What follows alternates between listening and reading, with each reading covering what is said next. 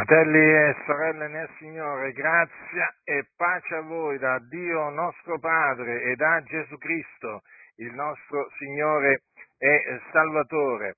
Questa mia predicazione ha eh, il, dichiarato obiettivo di distruggere alcuni eh, vani ragionamenti che vengono compiuti in tante chiese evangeliche, comprese chiese pentecostali.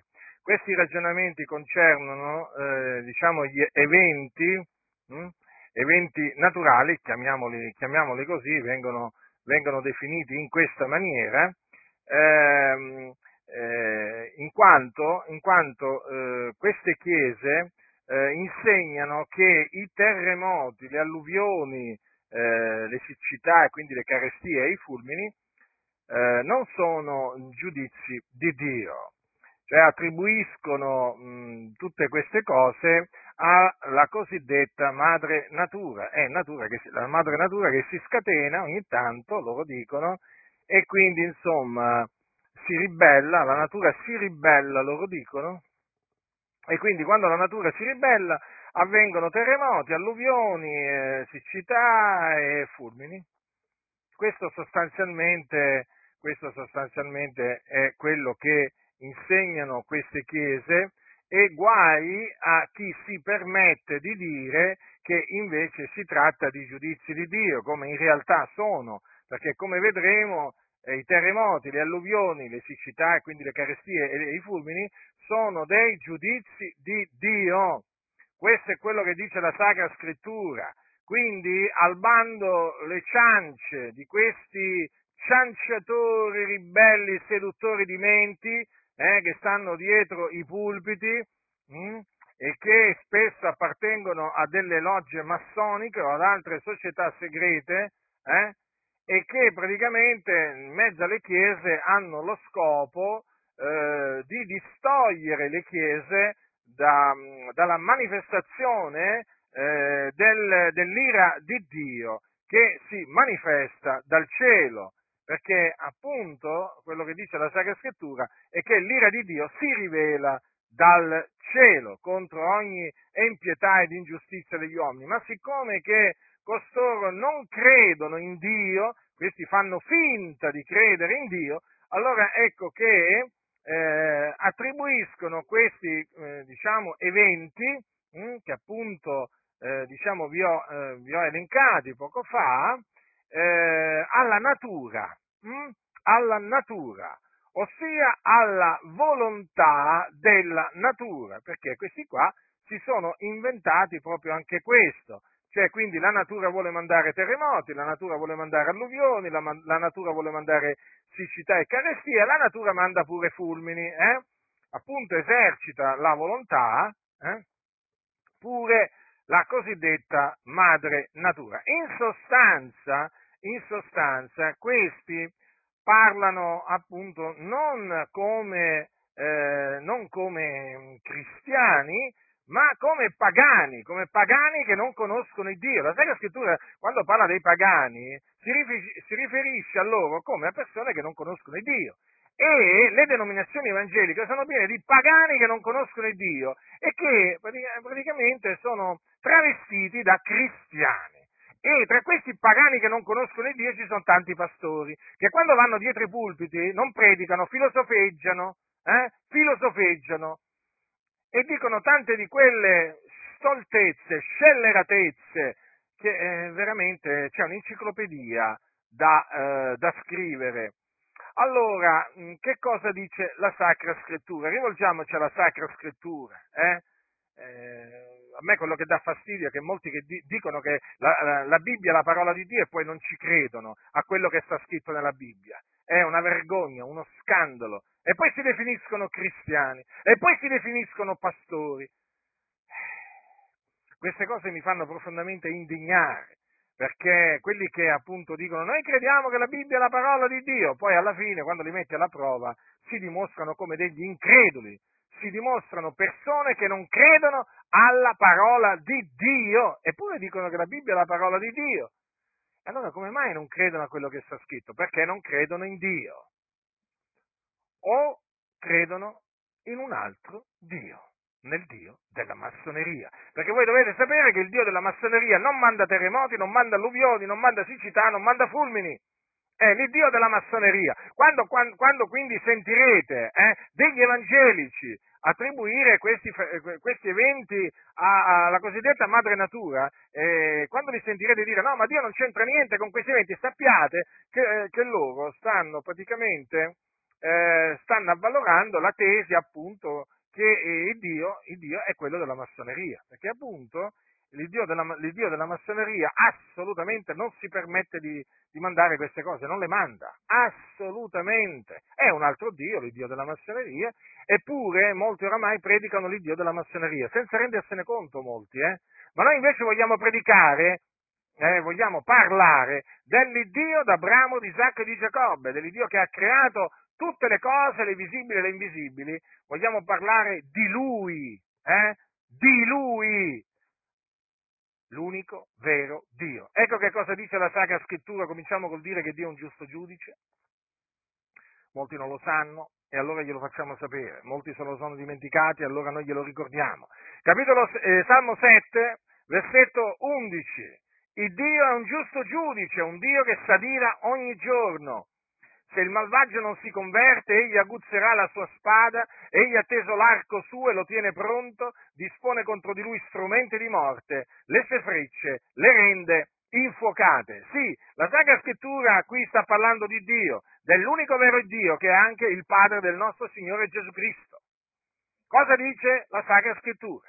Eh? Eh, ricordandovi che ogni scrittura è ispirata da Dio, che Dio è un giusto giudice, quindi è un giudice, hm?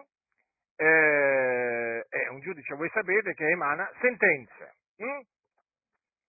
Basta vedere i giudici terreni, appunto, essi emanano sentenze. Il fatto è che talvolta i giudici terreni emanano sentenze ingiuste. Eh?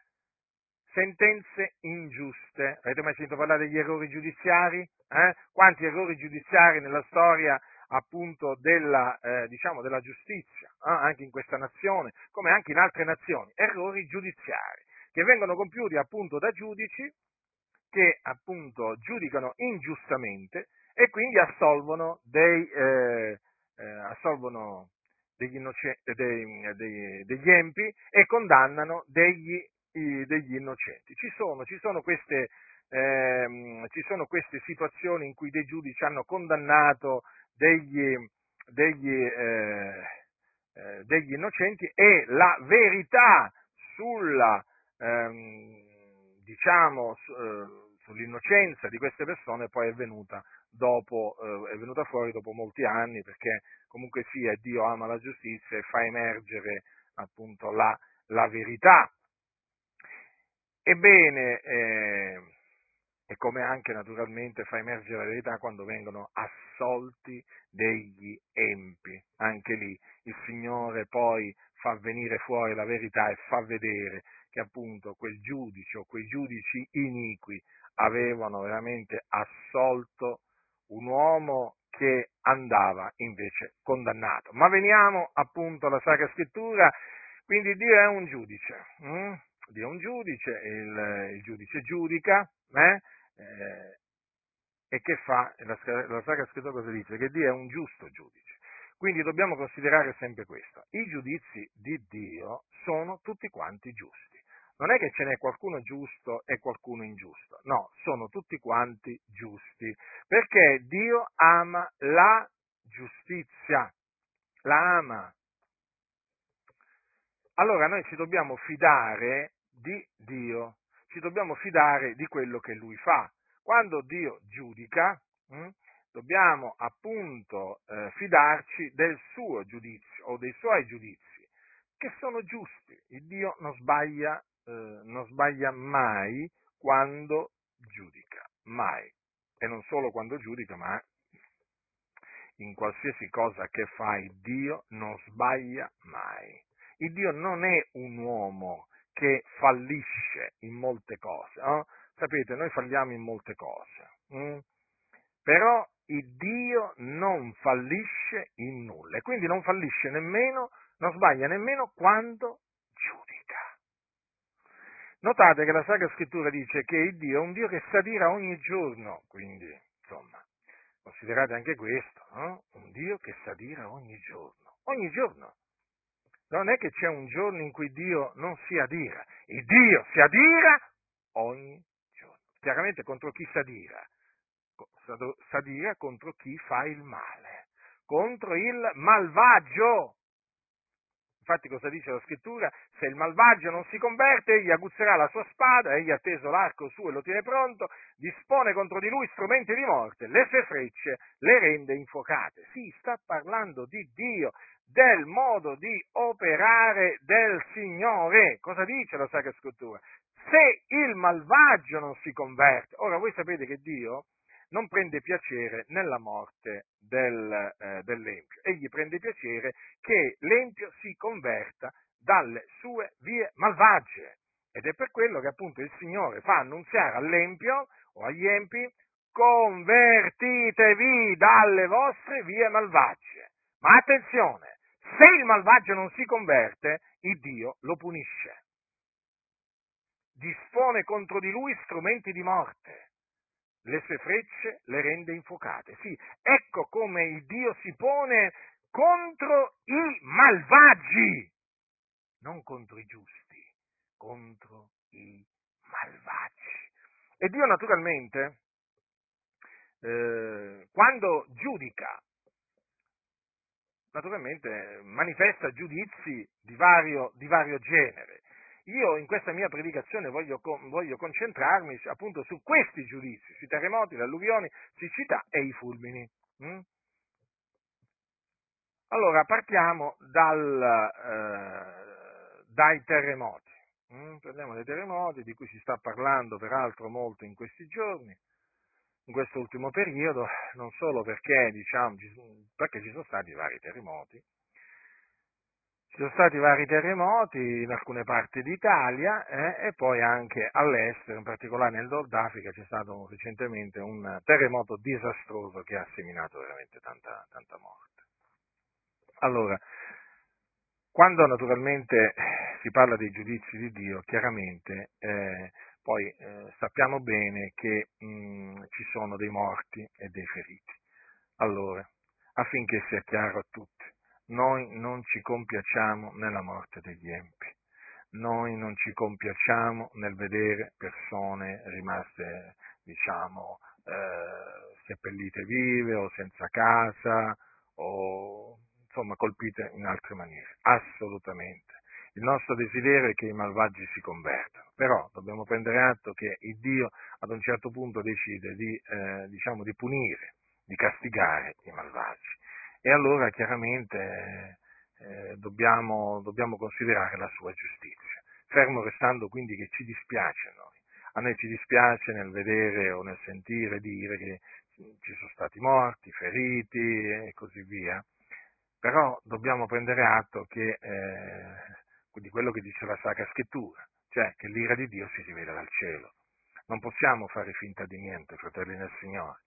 La scrittura dice che l'ira di Dio si rivela dal cielo contro ogni impietà ed ingiustizia degli uomini che soffocano la verità con l'ingiustizia.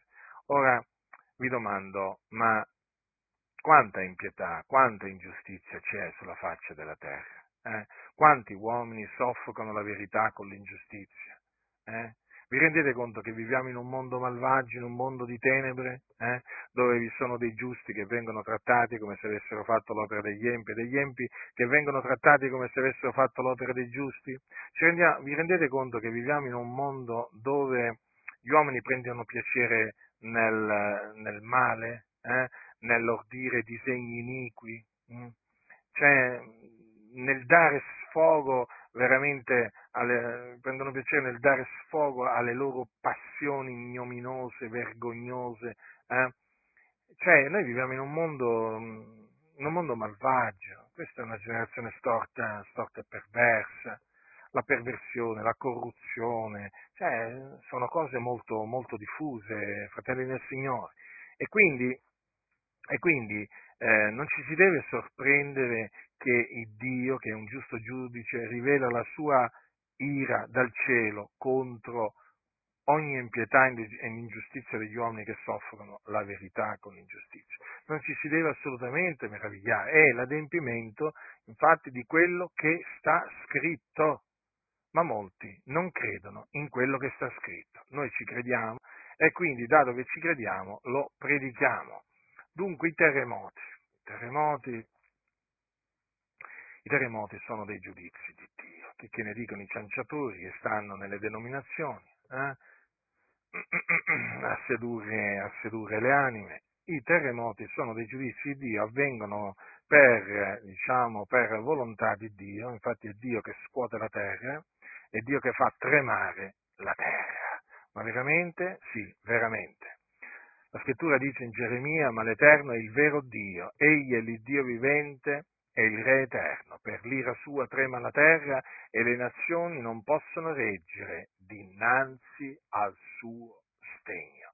Ora, nel corso della storia dell'umanità ci sono stati tanti terremoti che Dio ha mandato, non tutti naturalmente della stessa entità, non tutti hanno fatto gli stessi danni, però Dio veramente ha sempre giudicato eh, le nazioni, i popoli, le città, ha sempre giudicate con, eh, con terremoti, con terremoti.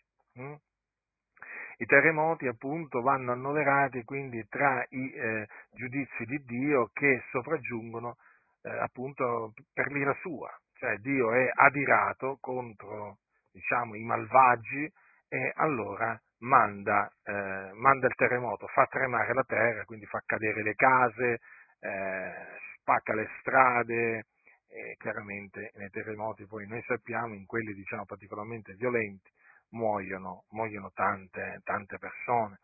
Ora, ho detto che Dio manda mm, i terremoti contro natura per giudicare. Allora dovete sapere questo, che il profeta Amos, il profeta Amos, eh, che è definito uno dei pastori di Tecoa, eh, preannunziò un terremoto contro, contro, eh, contro eh, Israele contro Israele eh, perché Israele si era, gli israeliti si erano abbandonati alla malvagità, alla ingiustizia e Dio eh, promise che gli avrebbe mandato un terremoto. Infatti nel libro del profeta Amos, al capitolo 2, eh, al versetto, dal versetto 13 leggiamo, ecco io farò scricchiolare il suolo sotto di voi come lo fa scricchiolare un carro pieno di covoni. All'agile mancherà modo di darsi alla fuga, al forte non gioverà la sua forza e il valoroso non salverà la sua vita. Colui che maneggia l'arco non potrà resistere, chi ha il piede veloce non potrà scampare, il cavaliere sul suo cavallo non salverà la sua vita. Il più coraggioso fra i prodi fuggirà nudo in quel giorno, dice l'Eterno. Quindi, vedete, non è madre natura che fa eh, tremare la terra, hm? ma la cosiddetta madre natura, naturalmente come la chiamano, eh, ma è Dio. Queste parole di Amos confermano appunto le parole di Geremia. Voi sapete che la scrittura conferma la scrittura. Quindi in merito ai terremoti bastano solo queste scritture, naturalmente se ne potrebbero citare altre, eh? bastano solo queste scritture per comprendere che si tratta di giudizi di Dio. Peraltro c'è, ancora, c'è un terremoto devastante che ancora deve arrivare. Eh? Abbiamo la certezza che arriva e arriverà e sarà il terremoto appunto più devastante di tutti, eh, di tutti, te, eh, di tutti i tempi. No? E infatti lo troviamo al capitolo 16 dell'Apocalisse, giusto un po' per ricordare che deve, il Signore manderà a suo tempo, eh, quando il settimo angelo verserà la sua coppa nell'aria, eh, manderà un potentissimo terremoto. Infatti dice, capitolo 16, leggiamo dal versetto 17, poi il settimo angelo versò la sua coppa nell'aria e una gran voce uscì dal tempio, dal trono, dicendo è fatto, e si fecero lampi e voci e tuoni, e ci fu un gran terremoto, tale che da quando gli uomini sono stati sulla terra non si ebbe mai terremoto così grande e così forte e la gran città fu divisa in tre parti e le città delle nazioni caddero e Dio si ricordò di Babilonia la grande per darle il calice del vino del furore dell'ira sua. Ed ogni isola fuggì e i monti non furono più trovati e cadde dal cielo sugli uomini una gragnola grossa del peso di circa un talento gli uomini bestemmiarono il Dio a motivo della piaga della gragnola perché la piaga d'essa era grandissima allora notate che appunto ci sarà questo terremoto, tremendo terremoto, che dice, non, di cui viene detto non si ebbe mai terremoto così grande e così forte. Pensate che le città delle nazioni cadranno. Vi rendete conto che cosa accadrà quindi quando il settimo angelo verserà la sua coppa nell'aria? Quindi questo, mm, diciamo, ha, eh, questa, questa parola nell'Apocalisse ci ricorda che appunto i terremoti, è una piena conferma, che i terremoti sono dei giudizi di Dio, lo ribadisco, e questo deve essere predicato dai pulpiti e difeso naturalmente da quelli che già lo predicano. Eh? Siamo veramente stanchi di sentire questi filosofi eh, usciti da queste scuole antibibliche eh, recitare veramente, recitare questi sermoni senza capo né coda, eh, che sembrano veramente redatti in una loggia massonica. Eh. Siamo veramente stanchi di sentire questi filosofi che non sanno quello che dicono, che non credono a quello che dice la Sacra Scrittura, eh, non, non, conoscono le Scritture, non conoscono la potenza di Dio. Cioè, veramente siamo veramente stanchi, indignati, inorriditi. Ecco perché io appunto confuto queste, eh, queste cose che loro dicono affinché, affinché smettano di sedurre, di sedurre le anime, o comunque sia almeno affinché diciamo più anime possibili escano dal laccio di questi filosofi, di questi impostori che veramente sono dei pagani sono dei pagani che non conoscono il Dio, quando gli parli del solo vero Dio sembra veramente che tu gli stia parlando del diavolo, non lo conoscono il Signore, non lo conoscono, fratelli del Signore, non lo conoscono. Quindi terremoti. Veniamo adesso agli alluvioni. Eh? Voi sapete che, eh, diciamo, anche qui ci sono veramente parecchie alluvioni eh? e che, mm, diciamo che diciamo, quando arrivano alluvioni particolarmente forti, eh,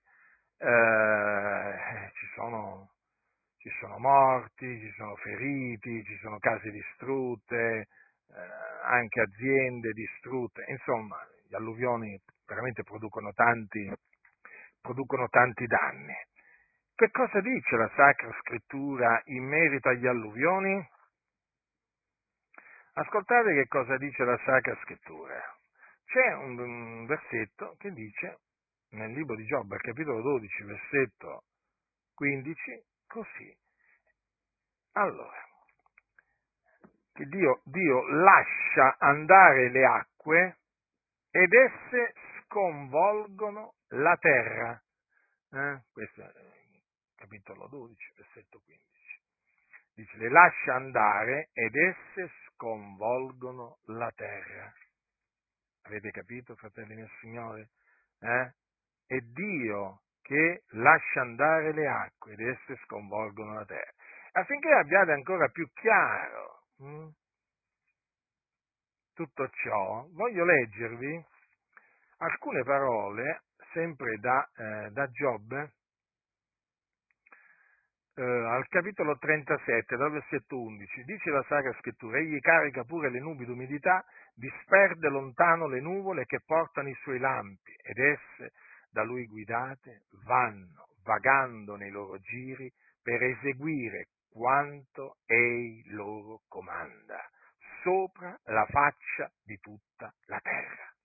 E le manda o come flagello o come beneficio alla sua terra o come prova della sua bontà. Notate dunque che le nuvole, allora, intanto sono caricate d'umidità dal Signore, hm? poi Dio le disperde lontano, eh? E le nuvole guidate dal Signore, cioè Dio guida pure le nuvole, avete capito? Sì, sì, Dio guida pure le nuvole, non guida solo i nostri passi, eh? Dio guida anche le nuvole, lo so che molti non ci credono, ma che stai dicendo Giacinto? Ma io sto dicendo quello che sta scritto, allora non credi a quello che sta scritto? Se non credi a quello che sta scritto vuol dire che sei un incredulo. Ed esse da lui guidate vanno vagando nei loro giri, avete visto le nuvole che vagano, eh, che fanno dei giri nel cielo? Eh? Ecco, praticamente è Dio che le guida. Quando vedete le nuvole, quindi, eh, quando alzate gli occhi al cielo e vedete queste nuvole cariche, cariche d'acqua che girano, sappiate che lì c'è la mano di Dio che le sta guidando. Eh? E praticamente vanno vagando queste, le nuvole per eseguire che cosa? Quello che Dio comanda loro. Ma come qualcuno dirà? Ma veramente vuoi dire, vuoi dire che Dio comanda le nuvole di fare qualcosa? Eh sì eh sì, proprio così, tutto è al suo servizio, pure le nuvole sono al servizio di Dio ed eseguono quello che Lui comanda loro di fare, sulla faccia appunto eh, della terra.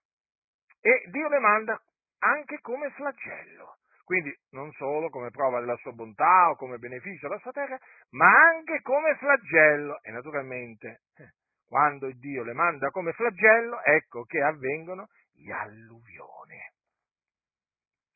E quindi ci sono inondazioni, fiumi che straripano e così via. Con tutte naturalmente le conseguenze terribili, catastrofiche, eh, naturalmente che, che producono. Ribadisco, noi non prendiamo piacere nella morte degli empi, però dobbiamo considerare anche la giustizia di Dio. Non è che possiamo solo, diciamo, considerare la morte degli empi, eh, che dispiace comunque. Eh. Cioè dobbiamo considerare la giustizia di Dio, che è quella che no, molti non considerano. Eh? E dunque vedete che allora eh, la scrittura conferma che eh, gli, all- gli, alluvioni sono, sono dei, giudizi dei, giudizi di Dio. D'altronde vi ricordate eh, il, diluvio, il, diluvio, universale? Eh? Universale perché appunto venne su tutta la faccia, eh, la faccia della terra. Mm? Chi è che lo mandò il diluvio? Chi è che mandò il diluvio? Madre natura? Eh? Chi mandò il diluvio sul mondo degli empi? Fu Dio. Eh sì, fratelli nel Signore. E lo sapete che Pietro, l'Apostolo Pietro credeva che il diluvio lo mandò, eh, lo mandò Dio? Guardate che cosa dice l'Apostolo Pietro, hm?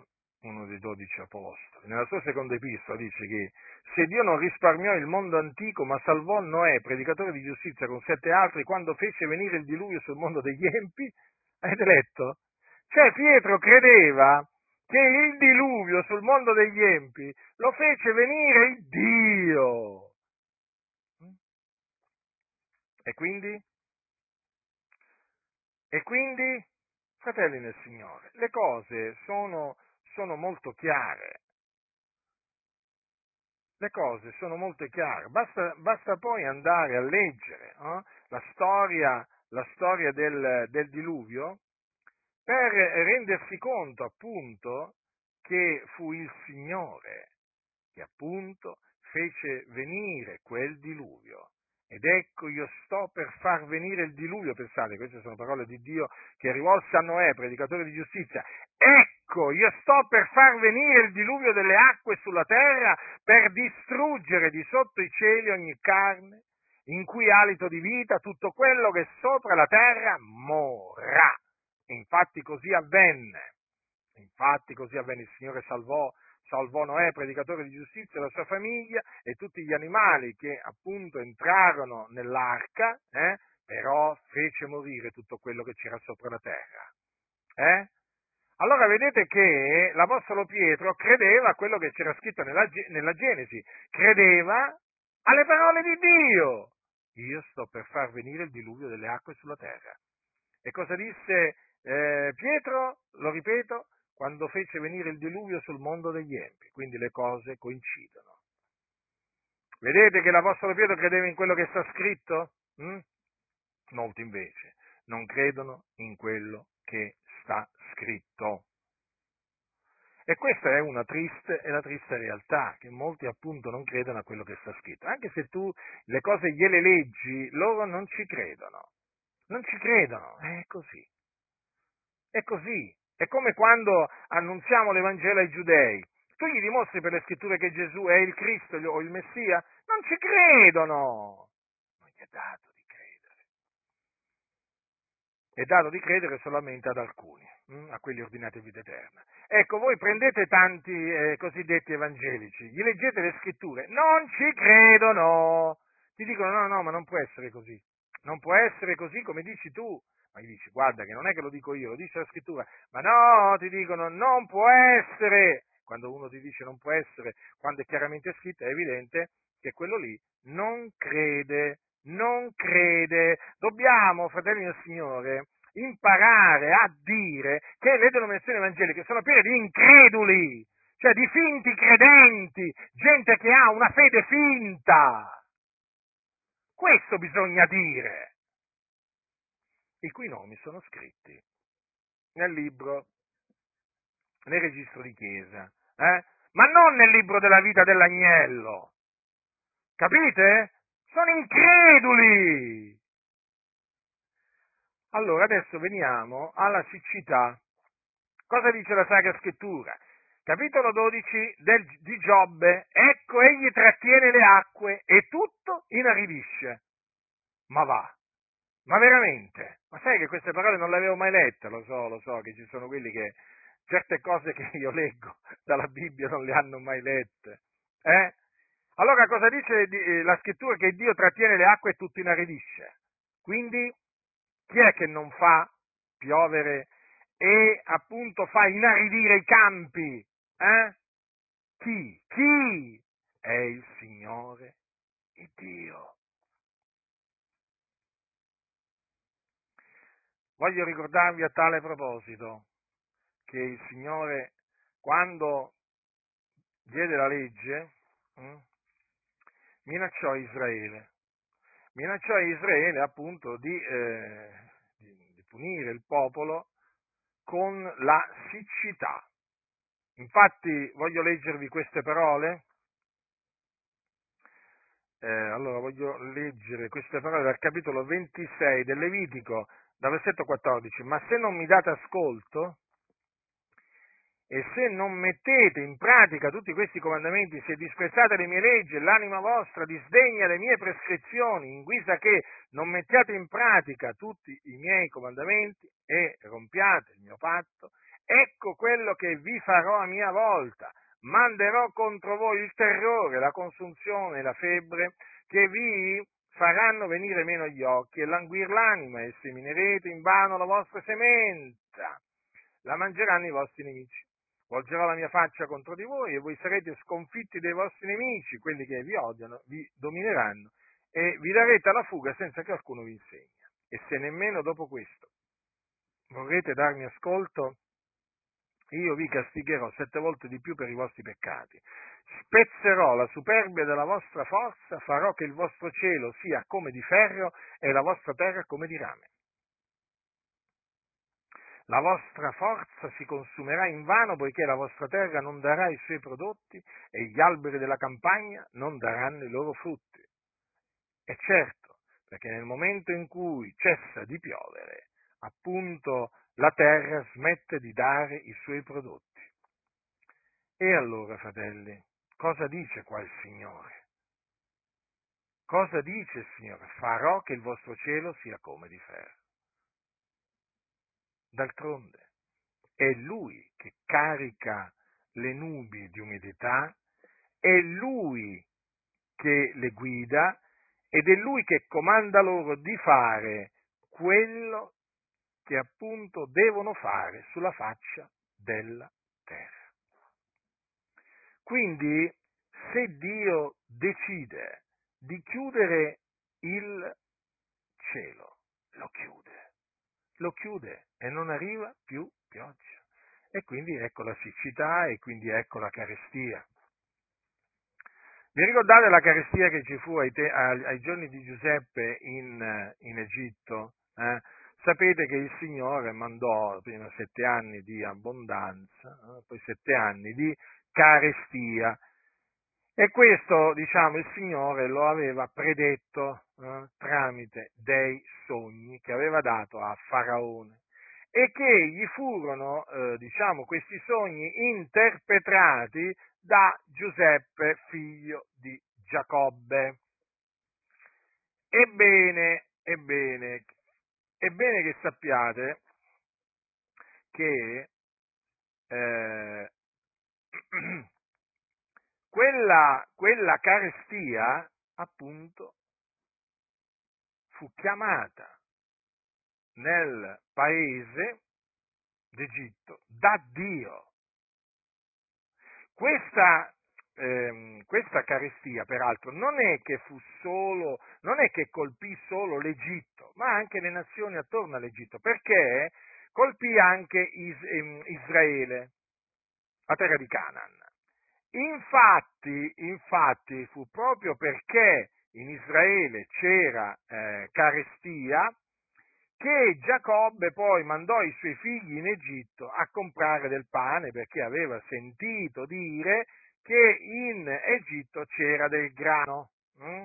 C'era del grano perché? Perché Giuseppe, poi che era stato fatto diventare, era stato messo a capo dell'Egitto sostanzialmente da Faraone, aveva appunto fatto, diciamo, mettere da parte una grande riserva di grano durante i sette anni di abbondanza e che così quando vennero i sette anni di carestia c'era appunto eh, il pane in Egitto e allora Giacobbe avendo sentito dire che c'era del pane in, eh, in Egitto poi mandò eh, mandò i suoi figlioli in Egitto e poi dopo sapete che lui poi anche scenderà appunto con il suo, con il suo parentado. Allora, eh, cosa dice la Sacra Scrittura? Poi chiamò la fame sul paese, fece mancare del tutto il sostegno del pane. Quindi, vedete, fratelli, le cose sono chiare. Non è madre natura che manda i terremoti, non è madre natura che manda gli alluvioni e non è madre natura che manda la siccità, la carestia. È Dio. Quindi esorto tutti coloro che appunto parlano come i pagani a smettere di parlare come i pagani che non conoscono il Dio. Parlate come i cristiani, se vi definite cristiani dovete parlare come i cristiani, dovete parlare come parla la Sacra Scrittura, non potete pensare di poter dire tutto quello che vi passa per la testa. Eh? Voi dovete parlare come parla la Sacra Scrittura eh ma fratello Giacinto, poi ti vengono a dire, no? Eh ma se lo facciamo poi ci prendono per pazzi. E allora? Dov'è il problema? Il problema è di quelli che vi chiamano pazzi, non vostro.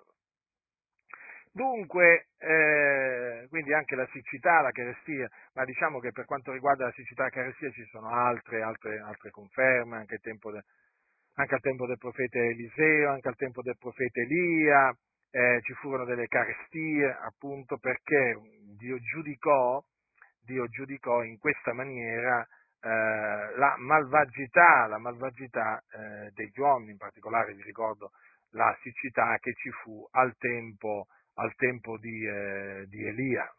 A proposito di Elia, leggiamo cosa dice Giacomo. Leggiamo cosa dice Giacomo. Giacomo dice, Elia era un uomo sottoposto alle stesse passioni che noi e pregò ardentemente che non piovesse e non piove sulla terra per tre anni e sei mesi.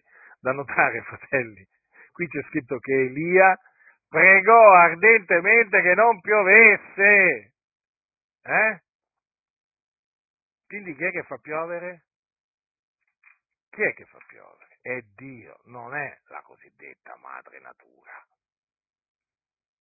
Pregò ardentemente che non piovesse e non piovve sulla terra per tre anni e sei mesi. Vedete? Quindi Dio non fece piovere sulla terra per tre anni e sei mesi. è proprio vero eh, che molto può la supplicazione del giusto fatta con efficacia, però c'è scritto anche pregò di nuovo e il cielo diede la pioggia e la terra produsse il suo naturalmente, per volere di Dio, eh, il cielo diede, diede la pioggia, è una espressione che sottintende appunto che il Dio mandò la pioggia. Eh? Quindi Badate a voi stessi, fratelli, e non vi fate ingannare da quelli appunto che vi vogliono ingannare che sono molti. Veniamo ai fulmini. I fulmini, tremendi fulmini, eh? Ci sono dei video su, eh, diciamo, la piattaforma YouTube che sono veramente tremendi e che riprendono veramente l'attimo in cui eh, i fulmini proprio arrivano per esempio su, eh, su un albero o anche su anche individui, sono veramente dei, dei, dei video tremendi. Eh? Ora i fulmini. I fulmini sapete che la scienza li spiega in una certa maniera, eh? la scienza. E siccome che molte chiese vanno dietro la cosiddetta scienza, eh, si sono messi a parlare appunto come gli scienziati. Sapete che ci sono pastori che parlano come gli scienziati? Eh? Cioè, invece di parlare come parlavano gli apostoli, parlano come gli scienziati invece di parlare come parlavano i profeti, no, parlano come gli scienziati. Ti fanno proprio delle lezioni dai pulpiti che veramente sembra di assistere veramente alla lezione di uno scienziato. Eh? E allora, i fulmini. Ma da dove arrivano i fulmini? Allora, sappiamo che arrivano dal cielo. Eh? Sono delle scariche elettriche terribili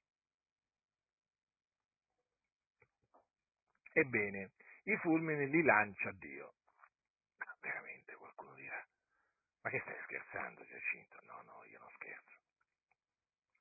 Nel capitolo 36 eh, del libro di Giobbe eh, ci sono queste parole di Elio, eh, di Elio che era un giovane saggio, saggio. Ascoltate che cosa disse Elia, eh, Elio in questo discorso disse queste parole di, eh, di Dio, si empie di fulmini le mani e li lancia contro gli avversari. Cioè, avete capito che cosa ha detto Eliu? Che il Dio si riempie le mani di fulmini e li lancia contro chi? Contro i suoi nemici, contro i nemici. Perché voi dovete sapere che il Dio ha tanti nemici ha tanti nemici sulla faccia della terra, eh, tra cui anche tanti evangelici. Eh. Ebbene, dice che questi fulmini di cui si riempie le mani li lancia contro gli avversari. Che dire? Così chiaro. Eppure, tanti non credono. Tanti non credono in quello che sta scritto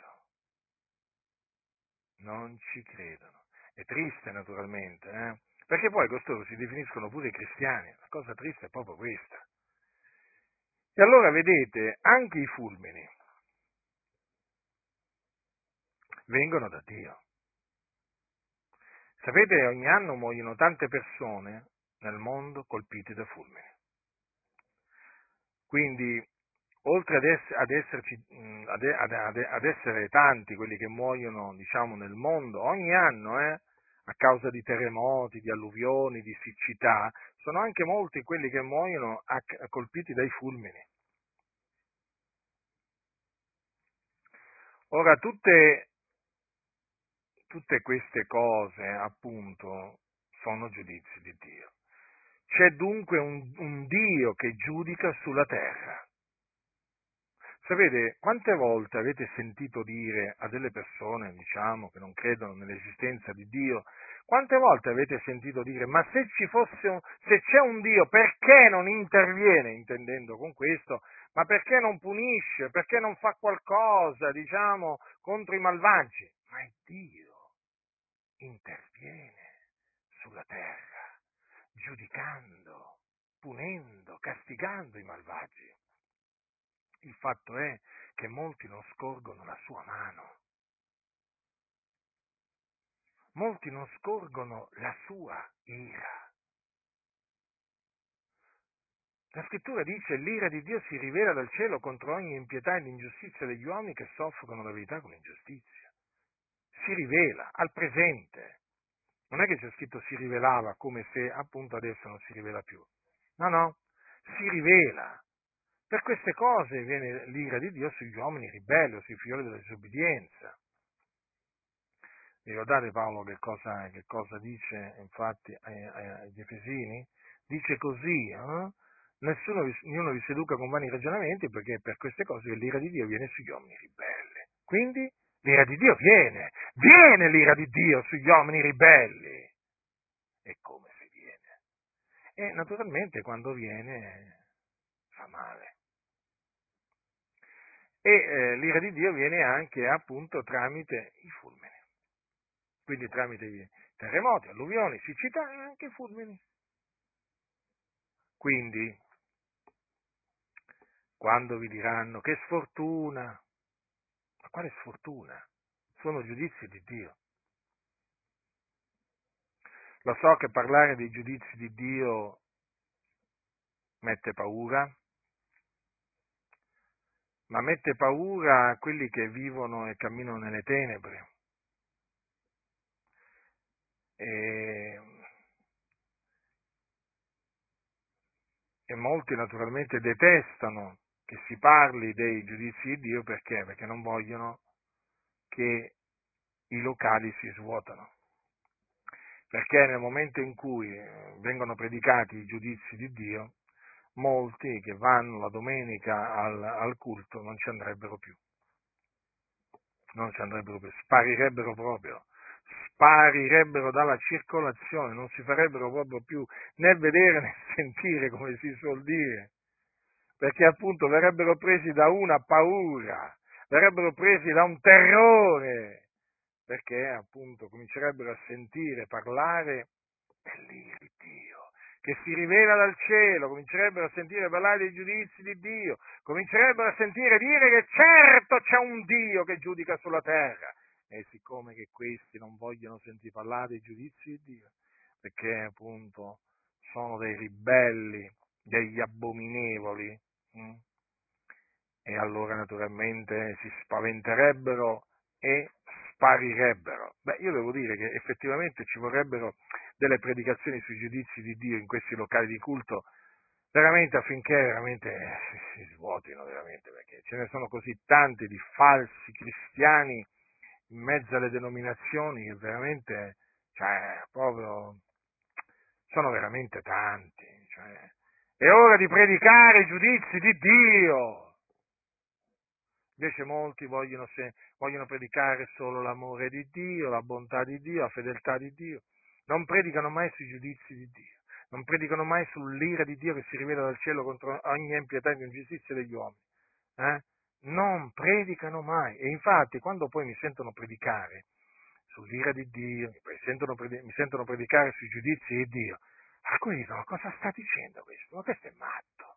No, io non sono matto. Non sono matto, ringrazio il Dio veramente che mi ha dato buon senno, mi ha dato intelligenza, mi ha dato sapienza. Eh? Solo che queste persone eh, sono abituate a sentire dei cianciatori, dei ribelli, dei seduttori di menti che gli presentano un Dio che è solo buono, che non si adira ogni giorno, un Dio che non è un, giusto, un giudice, eh, è un Dio che appunto non giudica sulla terra.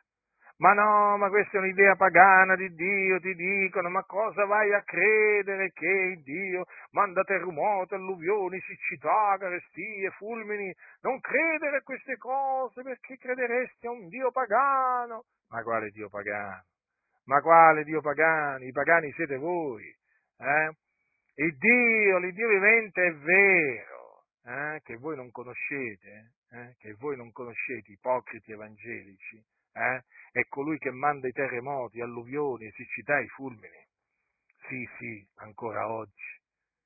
ancora oggi egli giudica le nazioni, ancora oggi i suoi giudizi si esercitano sulla terra e noi proclamiamo, certo, c'è un Dio che giudica sulla terra. E vi ho menzionato, badate bene, solo quattro giudizi, eh? ma qui ce ne sono molti altri di giudizi, eh? non vi pensate, ce ne sono molti altri di giudizi che Dio appunto esercita sulla terra ed è giusto che si ricordino i giudizi di Dio appunto affinché la giustizia di Dio sia esaltata, affinché Dio sia esaltato, fratelli nel Signore, eh? perché Lui è giusto. E quando appunto Lui esercita la sua giustizia sulla terra, Egli viene glorificato, perché la gente, i giusti dicono, ma certo c'è un Dio che giudica sulla terra. Non è come alcuni che dicono appunto che ma quale Dio che giudica? Ma cosa stai dicendo? Ma che ti inventi? Io non mi invento niente. Siete che voi che vi inventate tutto, ogni sorta di menzogna, ma io non mi, non mi, non mi invento niente. C'è un Dio che giudica sulla terra, quindi nessuno vi seduca con vani ragionamenti, state attaccati a quello che dice la parola del Signore e bandite ogni vano ragionamento, fratelli del Signore, banditelo, rigettatelo, confutatelo, smascheratelo, levatevi in favore della verità che è sotto attacco. A distanza veramente di così tanti secoli, la verità è ancora sotto attacco e va difesa. Noi siamo grati a Dio di essere tra coloro appunto a cui Dio dà questa grazia di levarsi in favore della verità. La grazia del Signore nostro Gesù Cristo sia con tutti coloro che lo amano con purità incorrotta.